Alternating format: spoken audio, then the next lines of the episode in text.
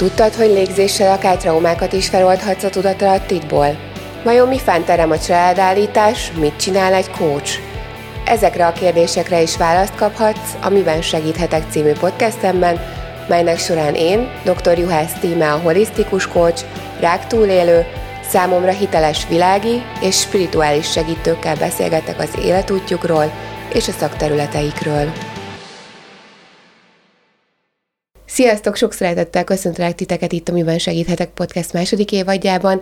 Vendégem Gauranga Das, Szűcs Gábor, jogaoktató, hangterapeuta és jogasámán, és majd ezt el fogod mondani szerintem, hogy pontosan mit akar.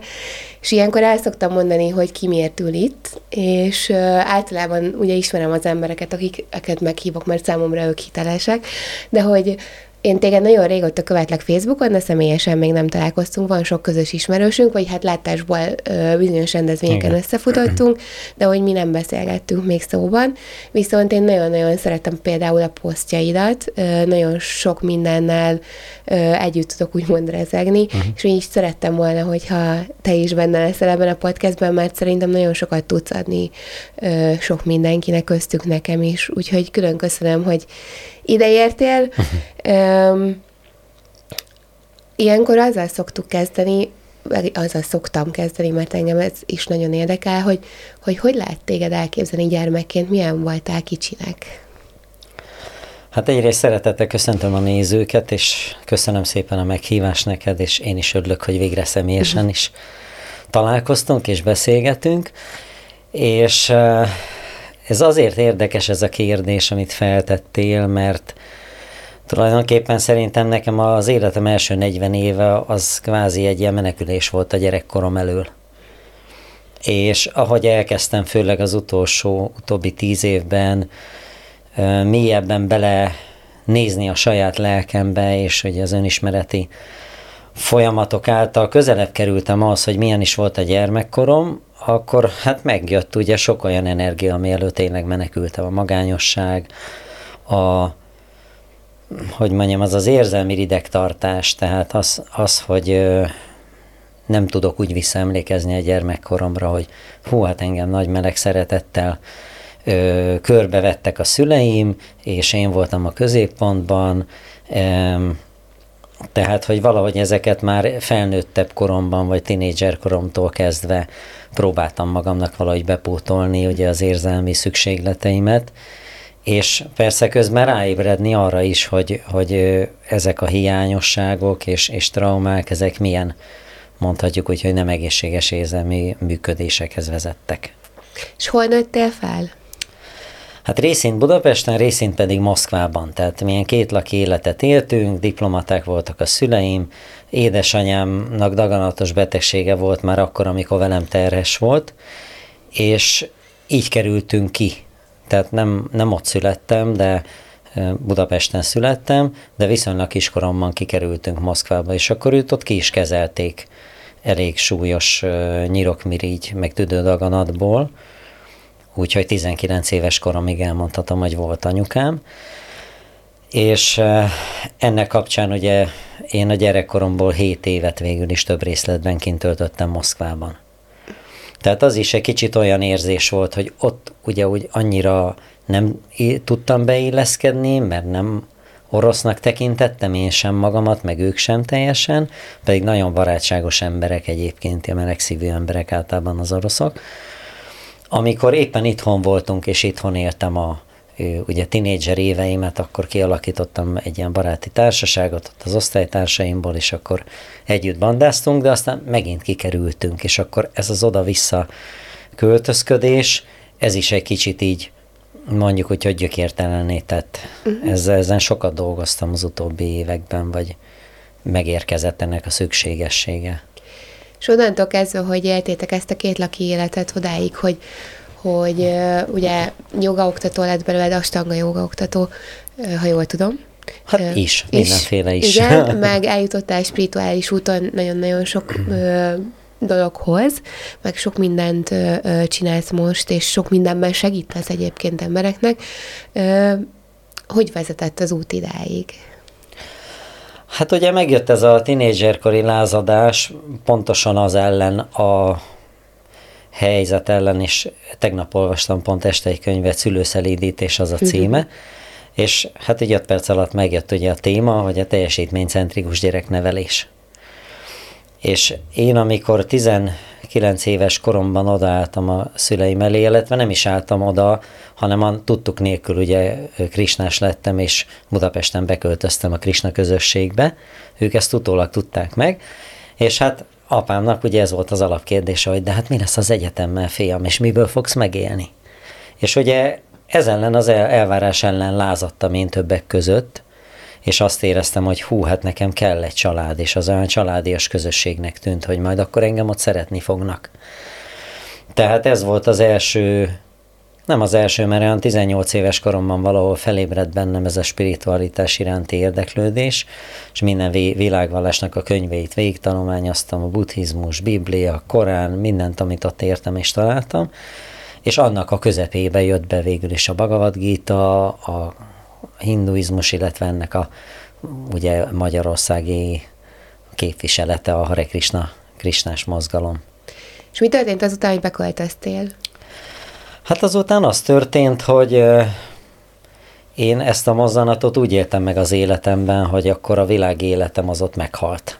És akkor én most már Istené vagyok, és engem mindenki felejtsen el, a szüleim, az akkori barátnőm, mindenki. Tehát mint egy ilyen újjászületésként éltem meg, és akkor így ezerre belevetettem magamat abba, hogy ott akkor a tanulmányozás, a fejlődés, a lelki gyakorlatok. Jól is éreztem magam, és úgymond sikeres vezető is lettem, és ez egy ilyen 20 éves procedúra volt tulajdonképpen, amíg én aktívan a Krishna közösségben részt vettem. Aztán már valahol 10 év elteltével ugye elkezdtek olyan hogy mondjam, motivumok is megjelenni az én életemben, hogy hát én akarok segíteni az embereknek, nem csak azáltal, hogy meggyőzöm őket, hogy legyenek krisnások, mert az jó lesz nekik, hanem elkezdett érdekelni a természetgyógyászat, aztán foglalkoztam energiagyógyászattal, asztrológiával, ajurvédával, tehát amik úgy, úgymond az indiai kultúrkörhöz kapcsolódóan végül is megtanulhatók és alkalmazhatóak, tehát én már olyan 2000 körül is elkezdtem ezt segítő tevékenységet végezni, és aztán ebbe az egész képbe bejött a jóga. Első körben ugye a személyes gyakorlásként visszatért, mert én elkezdtem azt 18 éves koromban, aztán ugye Krishna tudatban maga az ászana gyakorlás, a, a, úgymond a fizikai része az elmaradt. És amikor azt éreztem 30 évesen, hogy fú, hát nem érzem olyan jól magamat a testemben, mert már el vagyok hízva, fáj a hátam, nem így kéne ennek működnie, nincs meg az összhang, a harmónia. És elkezdtem jogázni, sportolni, és az úgy szépen visszavezetett ahhoz, hogy hát a testemmel is ugye érdemes foglalkozni, mert hát ez az otthonom, és ugye ebben lakik a lelkem, tehát hogy akkor viseljem gondját. És milyen volt ennyi idő után kiköltözni újra a világba? Ez egy fokozatos folyamat volt nálam, mert uh, ugye megházasodtam, oh, mikor is volt az, már nem emlékszem. Első házasságom ugye Krisnás uh, mozgalmon belül volt, és a házasok ők általában kiköltöznek magából a szerzetesi közösségből. És ott már elkezdtem ezt a segítő tevékenységet, és úgymond önfenntartóvá váltam, és abból jött az, hogy utána megnyitottuk ezt a joga központot, az Atma Centert, az még a legelső változata a Govinda étteremben volt, és Krisnás barátaimmal együtt nyitottuk. Aztán ugye az egészet áttestálták rám, hogy akkor ezt most csináld, mint vállalkozást, kivásároltam végül is a közösségtől, tehát adományoztam, és akkor az enyém lett ez az egész tevékenység. És Közben én még aktívan a, a krisnás feladataimat is elláttam, de mellette meg már jogát oktattam tulajdonképpen napi szinten, meg vittem a vállalkozást, a, akkori feleségem a, volt egy ilyen ajándékbolt ugye ebben a mind a két helyen, ahol volt a központunk, és akkor azt abban segített be, és akkor így mentek a dolgok végül is. És akkor eljött ez a pont, amikor már teljesen világi életet kezdtél el élni. Hát ez a pont tulajdonképpen a vállásommal együtt jött el, ugye az első vállásommal, ami 2011-ben volt, vagy 12-ben hivatalosan, és összejöttem egy másik lányal, akik, akit ugye jogán, joga által ismertem meg, és ő is ott beszállt a jogaoktatásba, én pedig kiléptem az ideológiai elköteleződésből is, a vállással együtt. Hát ott vannak ugye retorziók, tehát hivatalosan nem lehet válni, ha valaki elválik, akkor kitétják a programokról, és akkor ez a fajta nem is tudom, elhatárolódás, ez nekem pont jól is jött ahhoz, hogy megérkezzek egy ilyen ö, űrbe, egy térbe magam körül, ahol úgy el tudok gondolkodni, hogy tényleg erre van nekem szükségem, hogy az én spirituális útkeresésem az tényleg belefér ebbe a keretrendszerbe, amit ott kapok? Vagy amit ott elvárnak tőlem, mert hát ugye végül is van egy elvárásrendszer, és annak meg kell felelni. És mi lett a válaszod?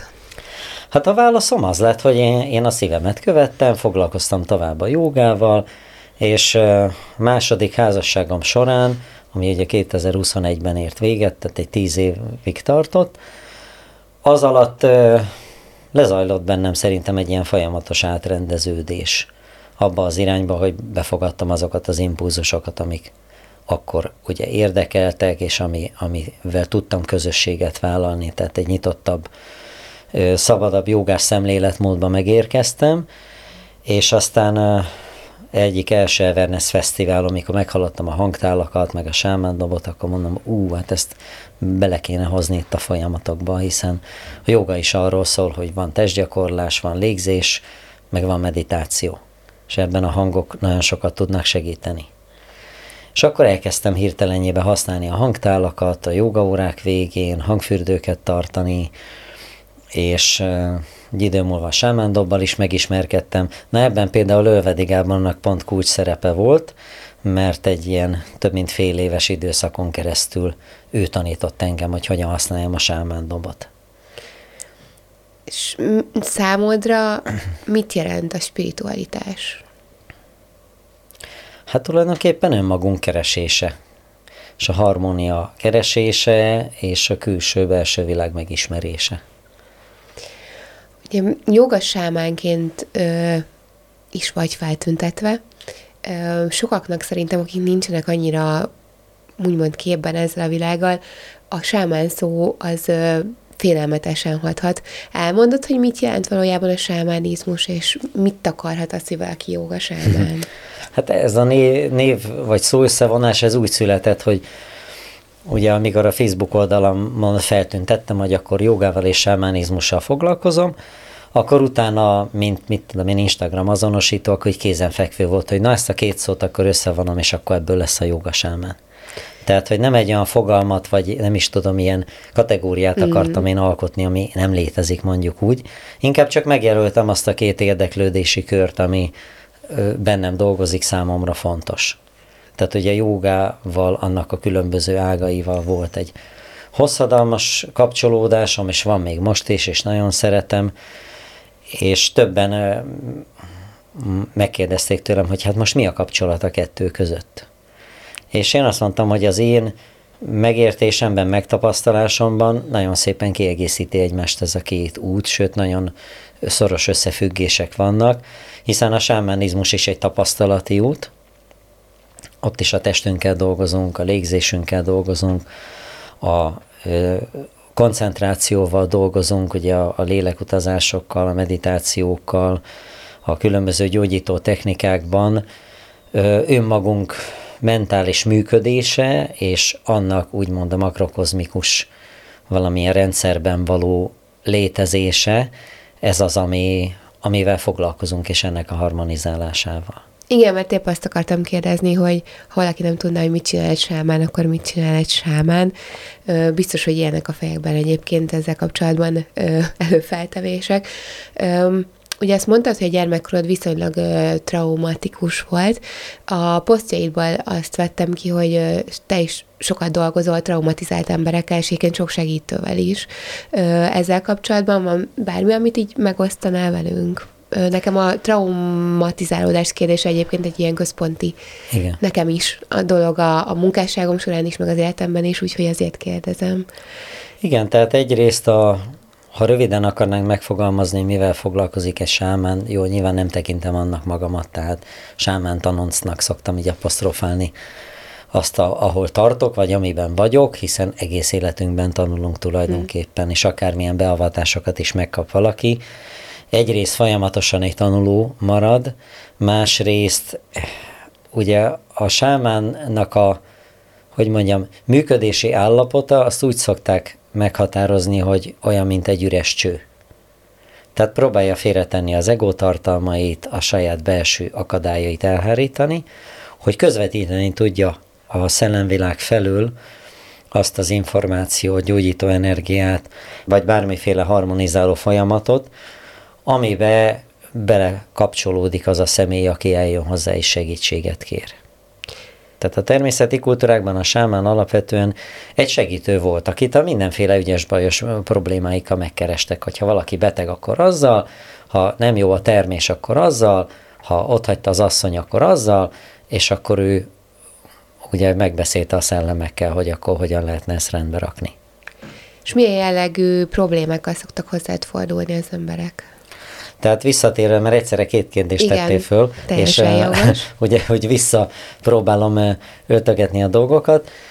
Uh, tehát uh, ugye a traumatizálódásnak a folyamata azért központ és azért egy érdekes dolog, főleg a mi kultúránkban, mert eleve mi már annyira elszakadtunk a természettől, és a természettel való harmóniában élő, nem tudom én, ilyen arhaikus idézőjelben arhaikus létállapottól, hogy ez már önmagában a városi lét, az az ultramodern, mindenféle impulzusok, amik érnek bennünket, és nyilván azok a társadalmi elvárások és erők, amikben vagyunk, ezek olyan traumatikus hatásokat váltanak ki, ami egy dzsungelben élő természeti nép számára gyakorlatilag ismeretlen. Viszont azok a módszerek, technikák, amiket ők is annak idején az őskortól kezdve, nem tudom, sok tízezer év óta használtak arra, hogy valakinek a lelkét rendbe tegyék, vagy előzzék a betegség energiát, azok ilyen esetekben is nagyon hatékonyan jól tudnak működni. Tehát mondhatni azt, hogy akik hozzám fordulnak, adott esetben lehetnek ugye testi problémáik, ami általában, hogyha mélyebbre megyünk, akkor nyilván valamilyen szomatikus tünet, és azoknak a lelki folyamatoknak a következménye, amikben ő van, vagy volt, vagy, vagy éveken keresztül kifejlesztett magában. Tehát mindig eljutunk oda, hogy akkor ezeket a belső öm, folyamatokat megismerjük, feltérképezzük, elkezdünk dolgozni rajta, kitisztogatni a traumákat, megváltoztatni, átalakítani az ő működésüket és a tudatosságukat azzal kapcsolatban, ahogy látják saját magukat, és látják az élethelyzetüket, vagy azokat a folyamatokat, ahogy ők a kapcsolatrendszerükben működnek, reagálnak, milyen viselkedési mintázatokat kaptak akár az ősöktől, akár a saját életük során szerzett élményekből, amiket kialakítottak. Tehát egy komplex dolog alakul ki.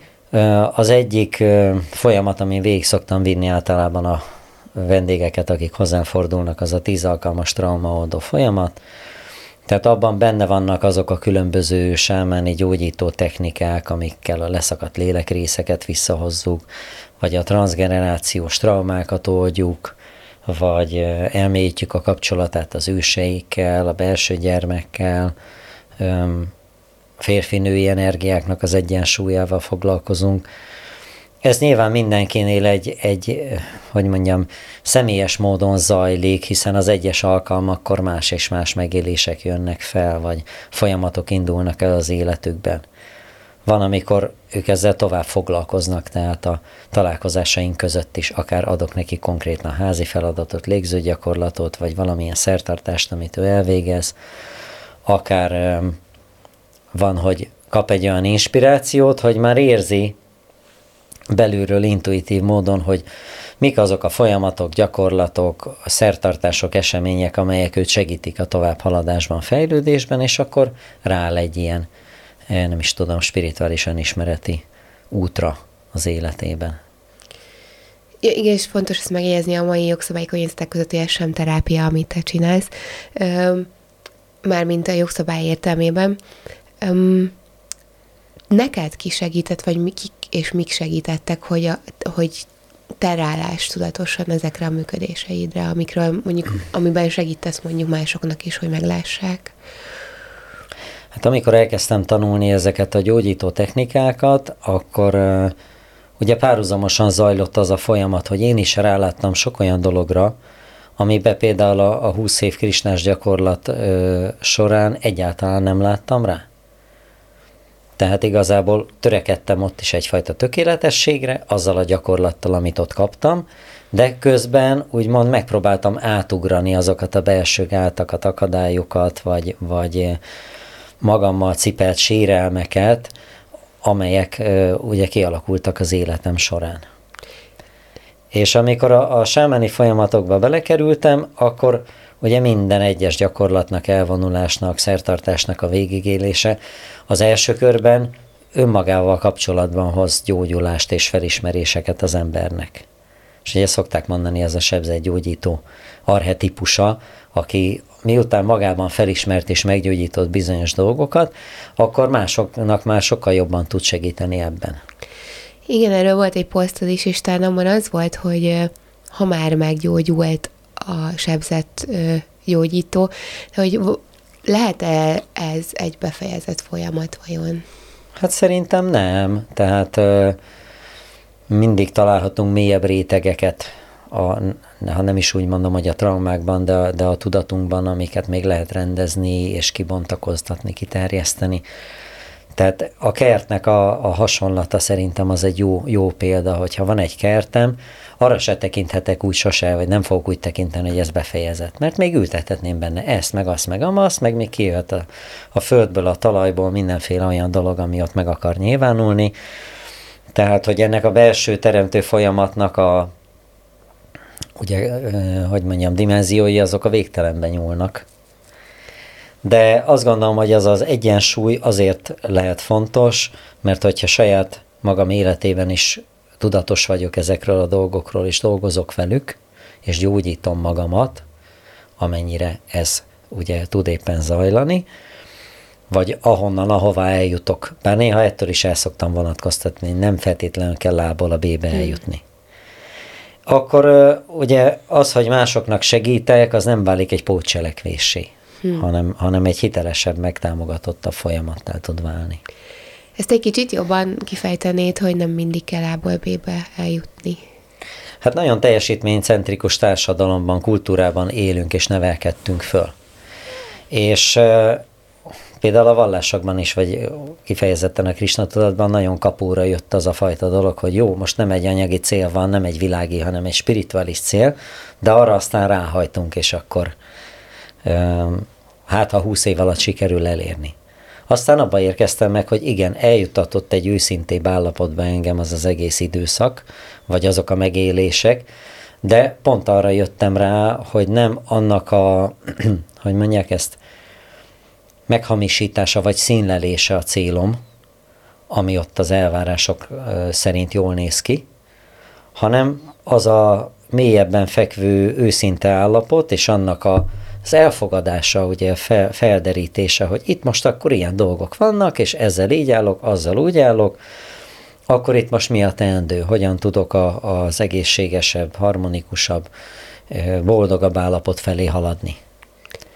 Tehát ezért mondom, hogy az, ha az átvesszük a 0%-nak a béta 100%-nak, akkor a B az valószínűleg azért nem elérhető, vagy nem, nem reális, mert a, tehát ezek a spirituális élmények és megérkezések az életünkben, ezek végtelen mértékben ki tudnak terjedni. Olyan mértékben, amit amikor egy bizonyos pontra megérkezünk, még el se tudjuk képzelni. És azt gondolom, na itt van a B, na jó, és akkor ott van még utána az ABC többi betűje, akkor mász tovább. Szerinted mit okoz a társadalmunkban ez a nagyon nagyfokú teljesítménykényszer, meg célorientáltság? Hát nagyon sok minden, tehát hogy a, a vendégeim, meg a te vendégeid nem tudom én, 90%-a pontosan azért küzd önértékelési zavarokkal, mert iskolába leültették, hogy egyes, nem, nem úgy nevelték már esetleg a szülei sem, hogy akkor mi az, amiről a te életed kellene, hogy szóljon. Tehát mi az, ami benned van, akkor mi azt megtámogatjuk, és annak adunk teret, hogy az ki tudjon bontakozni. Tehát, hogy ez az egyik dolog, hogy az ember, ha sikertelen abba, amilyen elvárás rendszerbe beletesszük, ugye nem is tudom, hogy van ez a mondás, hogy amikor a, kiveszed a halat a vízből, és akkor nézed, hogy hogyan tud járni, ugye nem tud járni, mert nincs lába. Tehát abban nem lesz sikeres. De a saját közelkébe visszahelyezed, akkor tudja kibontakoztatni az energiáit, amivel ő született. Szóval keresgélnek az emberek, de aki már keresgél, az már szerintem egy jó, hogy mondjam, állapotban megérkezik az életében, mert nyit egy olyan teret, hogy majd én megtalálom azt, ami engem boldoggá tesz, és nem kívülről akarok mintákat kapni erre. És ö, te például ebben tudsz segíteni ö, az embereknek, hogy rájöjjenek, hogy mi van bennük, mi az, amit úgymond ki tudnak aknázni?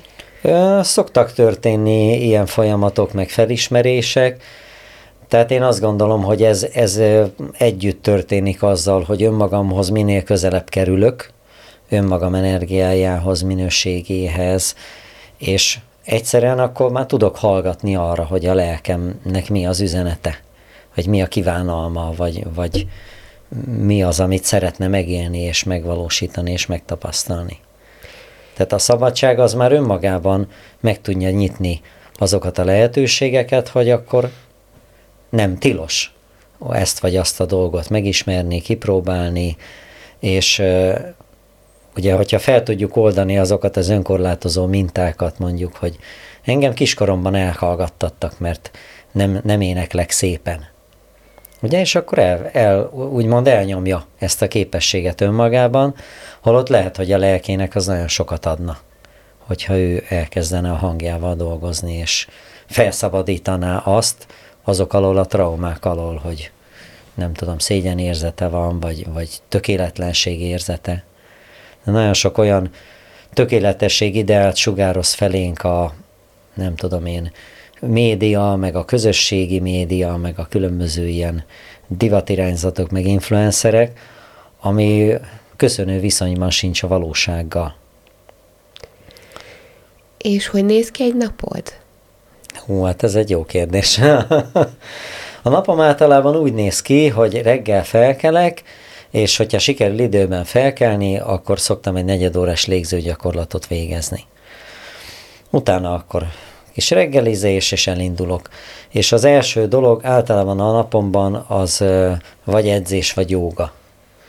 Tehát ketlebel edzéssel foglalkozom már évek óta, versenyeztem is sok éven keresztül, azt szoktam heti háromszor csinálni, plusz többi napokon pedig a joga gyakorlást, ugye azt ilyen online élőbe közvetítem is, tehát kvázi az az én joga gyakorlásom, és tehát igény nem az, hogy minden nap legyen valami mozgás, valami ö, fizikai ö, működés is a, a, az életemben. Utána meg hát jönnek az időpontok, és akkor jönnek a vendégek folyamatosan. Tehát általában amelyik napon nem nálam vannak a gyerekek, akkor este nyolcig tulajdonképpen ott vagyok a stúdióban, és akkor csinálom az egyéni kezeléseket, meg szertartásokat, meg hát vannak csoportos szertartások is, ugye teri holdkor, új holdkor, transzlégzés, hangfürdő, tehát vannak ilyen rendszeres havi programok, amiket meg szoktam tartani. Hétvégéken is elég sok minden zajlik. Tehát vagy elvonulás, vagy tanfolyamat tartok éppen, vagy ugye nyilván a gyerekekkel vagyok, vagy a párommal. És így az életem az tulajdonképpen olyan, hogy reggeltől estig tart, és még a estékben, a szabadidőben ugye az online tevékenységeket is meg kellene csinálni. Volt például a blogom, a jogasámán.com, amit tíz éven keresztül napi szinten írtam és publikáltam. Aztán a vállással együtt úgy alakult, hogy már nem találtam meg az időt egyszerűen erre a napomban, hogy folyamatosan írjam a blogbejegyzéseket, és akkor ezekre, ezekre a kis Facebook posztokra leszűkült ugye az a közlési felület, ahol átadom azt, ami, ami éppen gondolatként így megfogalmazódik bennem. Igen, épp kérdezni akartam, hogy szerinted minek köszönhető az, hogy ilyen népes követőbázis sikerült kiépítened mondjuk a Facebookon is? Hát a, akik foglalkoznak azzal, hogy ugye segítőként, hogy a közösségi médiában megjelenjenek, ők előbb-utóbb úgy szerintem felismerik azokat a módszereket, hogy a nyilvános szereplésnél mi az, ami hatékony. Mm. Tehát mi az, amit az emberek befogadnak, ugye ez nyilván ott változnak ezek a felületek, illetve az algoritmusok, meg az egyéb um, háttér, hogy mi az, ami eljut az emberekhez és én nem mindig tudom, vagy nem mindig van kapacitásom arra, hogy ezeket nyomon kövessem. Tehát, hogy most akkor rövid videókat kéne csinálni, oké, okay, de arra nincs idő megérkezésem. Én inkább egy kicsit már lemaradott a verzióban, akkor bepötyögöm a gondolataimat, és akkor oda teszek egy képet, aztán olvassál, akit érdekel. Igen, igazából arra lettem volna kíváncsi, hogy szerinted miért van az, hogy az embereket megfogja az, amit írsz? Hát ezt nem tudom megmondani. Én, én igyekszek olyan értelemben hiteles lenni, vagy önazonos lenni, hogy azt adom át, ami gondolatként megfogalmazódik bennem. És ezt olyan formában, vagy valahol megérkeztem az életemben, abból az állapotból, mikor én voltam a megmondó ember, és nagyon tudtam, és nagyon szoláris módon működtem, hogy akkor amit én igaznak vélek, az az abszolút igazság, és aki nem ebben hisz és nem így gondolja, akkor az téved, és őt meg kell menteni, vagy valahogy meg kell győzni arról, hogy így gondolkozzon. Ez a Krisnás prédikáló tevékenységemben nagyon jól lehetett hasznosítani ezt a meggyőződést és meggyőző erőt és fanatizmust. Aztán ugye hosszú-hosszú évekig tartott, míg kilazultam abba az állapotba, ami inkább egy lunárisabb működés, vagy valahol a kettő közötti egyensúlyból tud létrejönni, hogy elfogadjam másnak is a világát, és azt, hogy megértsem, vagy próbáljak ráhangolódni, és, és megérteni azt, hogy ő miért úgy látja a világot, és miért úgy működik. Mi az, ami dolgozik benne. És mi az, amire ebből, ezekből a dolgokból esetleg szüksége van. És hogy úgy tudjak, és akkor tudjak segíteni valakinek, amikor, ő egy hasonló állapotba jut, mint én, bizonyos fázisaimban az életemben, hogy az, ami van, az már engem nem elégít ki. És nem vagyok békében vele, tehát most valami újban kellene megérkezni. Ha valakiben ez elkezd dolgozni, akkor ő elkezdi nyitni már a horizontjait és a hitrendszerei mögé hajlandóbb már egy picit hogy kikalandozni, hogy de mit, mi lehet ott, amitől eddig elzártam magamat. És hogy vajon az jó-e nekem? És hogyha elzártam magamat, akkor meg miből fakad az, hogy én ilyen nagyon merev falakat raktam körbe valahova be az életembe. Akkor végül is te most milyen fázisában vagy az életednek? Hát ezt nem tudom megmondani. Örömteli. meg izgalmas.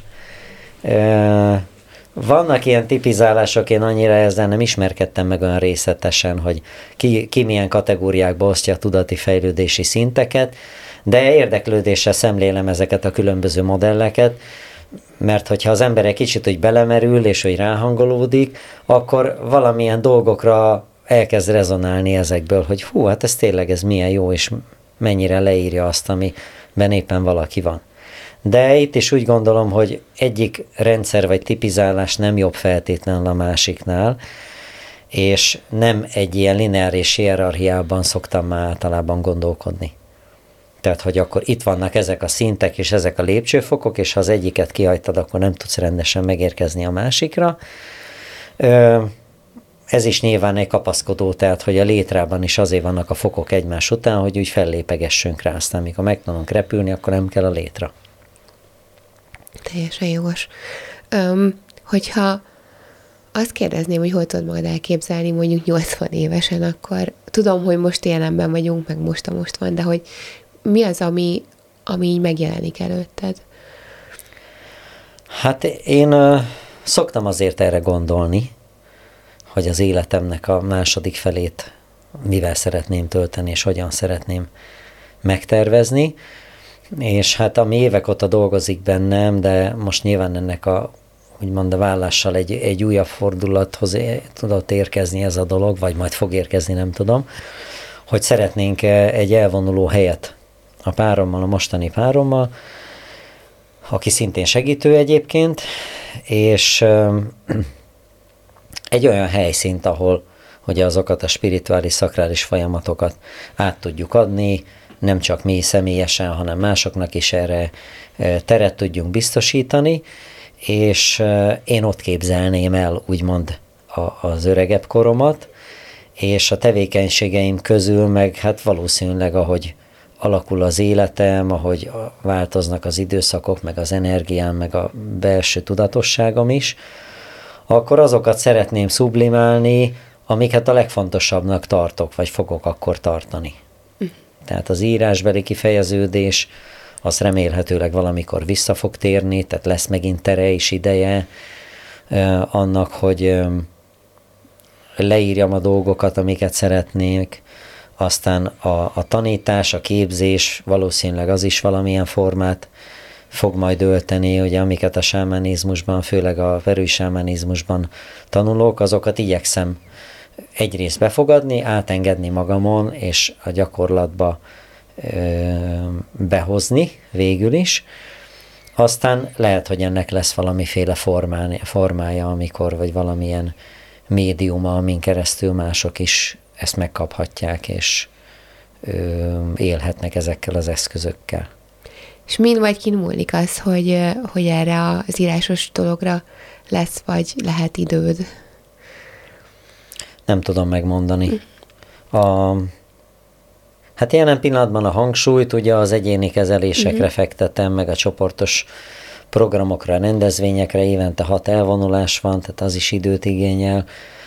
Úgyhogy ha bármire szeretnék több időt, akkor ezek közül valamit el kell engedni és át kell rendezni.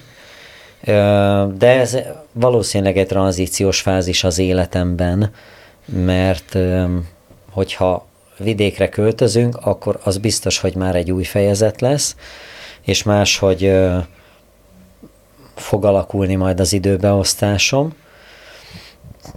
És a másik pedig, ahogy a gyerekek felnőnek, akkor az is nyilván egy másik fázis lesz, amikor abba felé megérkezünk. Hát jól értem, akkor ez a terv, hogy kiköltöztök vidékre.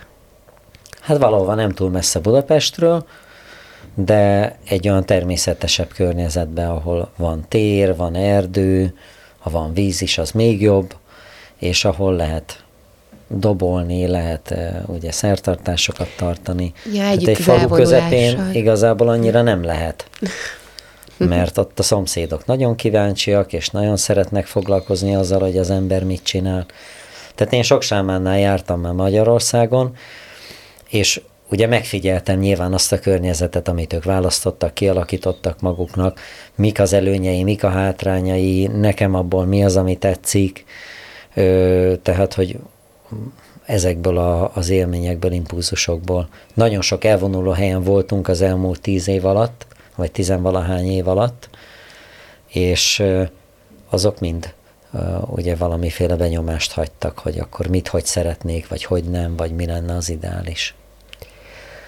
És hogyha azt mondanám, hogy kívánhatsz egyet, mint egy arany, ha kifognának az egyet, egy kívánságot teljesít aranyhalat, akkor most mi lenne az, amire vágynál a legjobban?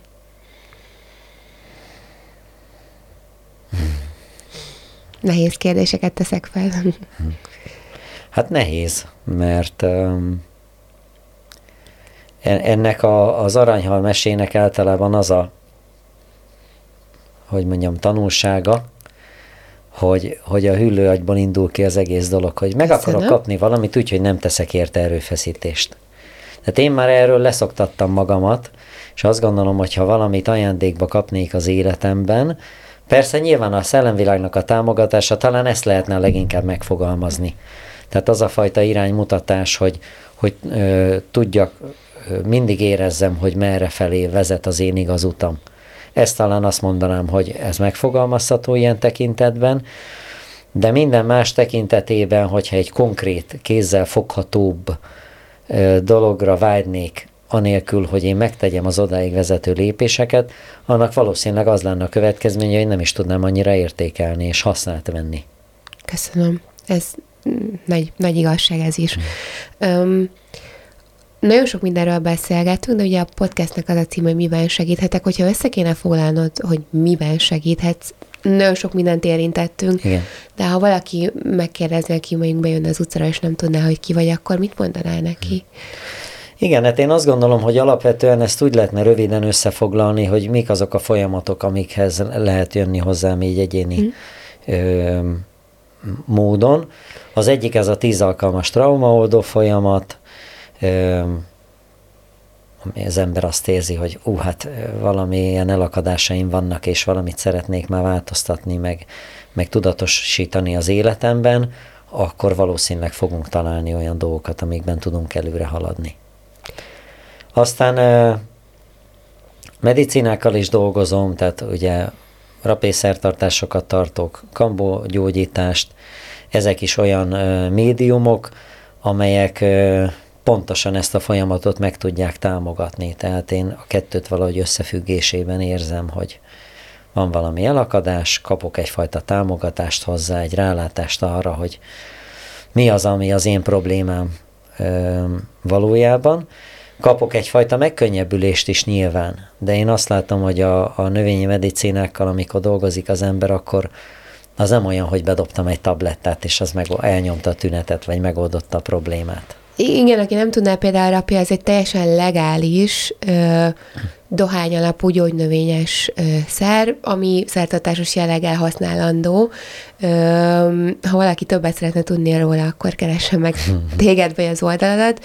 Ö, és ugyanígy a kambó az pedig Hát beszélhetsz róla, ha gondolod egy kicsit, de hogy, hogy tudni kell, hogy ezek nem ö, illegális tudatmódosító szerek, még mielőtt bárki rosszra, rosszra gondolna, hanem szertatásos jelleggel használt ősi ö, gyógymódok és, és ö, szerekről beszélünk most egyébként. Igen, a kambomedicina az óriás majombéka, mirigy váladéka tulajdonképpen, amit így begyűjtögetnek, aztán ugye szabadon engedik a békát, és nekem is nagyon sokat segített a traumaoldásban, és ugye felismertem azt az összefüggést, hogy a, a testi betegségek vagy méreganyagok felgyülemlése az szoros összefüggésben van mindig azzal, hogy milyen érzelmi, mentális folyamatokban vagyunk. És hát nagyon fontos, hogy te tértartóként részt veszel, és ez egy irányított folyamat, ahol biztonságban van az, aki csinálja, mert ugye össze-vissza lehet hallani dolgokról, hogy kik mit hol használnak, és mit, milyen dolgok történtek velük.